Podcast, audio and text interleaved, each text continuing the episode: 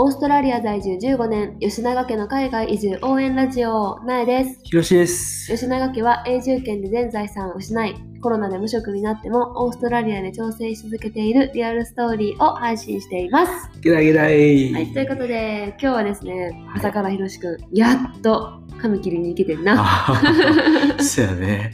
何ヶ月ぶりってさ、よく考えたらさ、うん転職する前に、さっぱりしとこっかって言って、切りに行ったぶり？そうやね。マジで？それがさ、3月やからさ、なんと9ヶ月。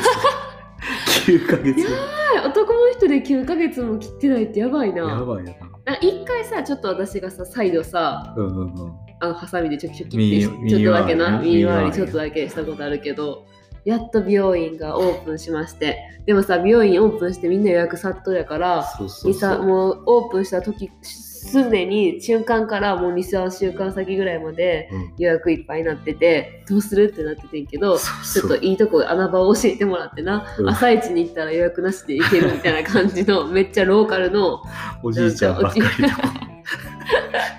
床 屋さん日本でいう床屋さんみたいなところに朝から行ってきて。あれ回ってたもん。赤と嘘青のやつそんなんあるんやこっちにも。うん。あるあるある。へーでさっぱりできました。いやよかったね頭めっちゃ軽な。よかったね。はい。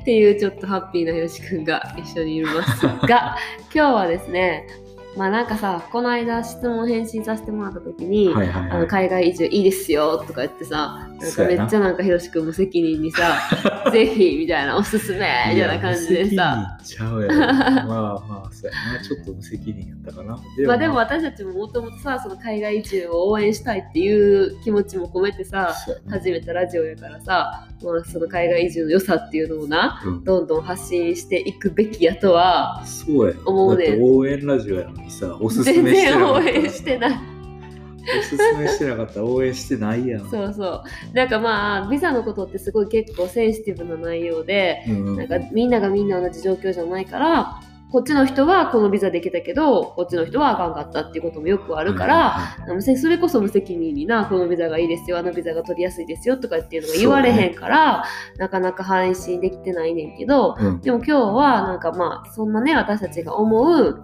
まあこのビザがいいんちゃうか？みたいな。まあ、そうやね。一般的にさ、うんまあ、そうやね。その、オーストラリアに、じゃあ、日本に住んでる人が、うんうんオーストラリアに移住したいって考えたときに、うん何が一番確実で手っ取り早いと思う？えオーストラリア来んのに、うんうんうん何が一番手っ取り早いか、いうん。やそれはもう一つしかないやろ。やんな。ちろんあのオーストラリアの国籍を持ってる人とはい。出会う。そうやね。いや、お俺もさ、どう考えてもそれが一番確実やと思うね。間違いないだなっ。てさ、日本でいながら、それはさ、できるやん。そやね。それがいいよな。うん結構意外と多いよな、出会い日本やったっていう人。多い。周りにめっちゃ多い。なんか英語の先生してる時に出会った人が OG とかやって、そのまま結婚しましたみたいな人は結構よく聞く。うんで、あととりあえずあのニュージーランドの人でもいいよな。あオーストラリアに住もうと思ったら、うんニュージーランド国籍の人でもうんオーストラリアには住めるから、でもニュージーランド国籍の人と結婚した場合、オーストラリアでは国民保険みたいなのもらわれへんよな。そうやね国民保険はもらわれへんねんけどでもまあ永住はできる。ううんんうんうんうん。そうやな。うんでだから日本でそういう出会いとかあるよな、うんきっと。あると思う。だから、それが、まあ本当になんか、日本にいながらさ、そういう人と出会ってさ、うんうんうん。まあ結婚せんでもパートナービザで取れるやん。だからその、なんやろ、パートナーっていう風に認められるためにはうん1年以上やっけ、うん ?1 年以上ちゃんと交際してて、うんうんそのそれを証明できないとあかんから、その証明の仕方っていうのがさ日本ではどうなの？共同のさ口座とかって持ってんのかな、分かれへんけど、でもまあ一緒に住んでたりとか？ああそうやな。家賃の証明とうんか、うんうん。えっとなんかほんまそういう細かい。一緒に旅行にそうそうそう行った証明一緒に旅行に行ったうん。あの航空券の席が隣同士とか、そこまで見るような、うんうんなんかすごい昔の写真とか、うん一緒に写ってる人のなんか証明のレターとかうん。いろいろ書かなあかんねんけど、でもそういうのがクリアできたらパートナービザっていうのがもらえるから、そのパートナービザっていうのをさうん。もらえてまあ、永住権取れるまでさらにそこから2年 ,2 年ぐらいかかるのかな、初めはテンポラリービザみたいな感じでさ、うんまあオーストラリアには入れるけど、うんその完璧な永住権じゃないけど、そね。その状態を2年ぐらい続けて、うん。自分に永住権がしっかり降りたら、うん。そのもしパートナーの人と別れてしまっても その永住権は剥奪されへんから結構そういう人多いよな。いやなんかね。びっくりするよな、うなんか日本人でこっちに長いこと残ってる人とかがいて、うん。あどうやって永住権取られたんですかって言って聞いたら、うん。前のパートナーがオージーやってんみたいな人は結構多いよな。ああーそうなんや。みたいなさ。そうそうそうそう。だからそういう人も全然多いし、うん。それがまあ一番確実でまあでも時間はかかるけど。いや時間はかかるけどだって確実やん。そう。だってさ、まあな他のなな何のビザ取るのにも永住権は時間かかるからな。うん、だって席入れたらさ確実やん。あそうやな。結婚すれば確実やな、やろそういう証明とかいらんもうんな、ん、まあでもそれを見つけるのが難しいですよな相手をね。そう。間違いない。だってさまあな。でもさ相手を見つけるのも難しいかもしれんけどさ、うんでもよ他の方法で永住権とか自力で永住権取るよりかは。それと一緒ぐらいもしくはそれ以上に多分ちょっといろいろ厳しい条件があるからな。な。って考えた時になんやろオーストラリアに来ずにもし日本で出会えるそういう人に出会えるったらさ、もう日本にいながら確実にオーストラリアの永住権を取るっていう道につながるからさ、うんうんうん。あだからなんか今聞いてくれてる人がシングルの人であ海外移住いいな、ちょっとでもオーストラリアがいいなって思ってくれる人がいたら、うんぜひそういうオージーのパートナーを見つけれる場に 出て行ってください。だってわざわざわざわざオーストラリアに来てそういうパートナーを探すのってさ、うんうんうんうん大変やそもんなのオーストラリアにいるウントな日本好きのオーストラリア人を探さなあかんやん。でもさ、オーストラリア人で日本にすでにいるっていう場合はさ、もうそこでさ、もう基本的に日本のことに興味がある人ややん、絶対。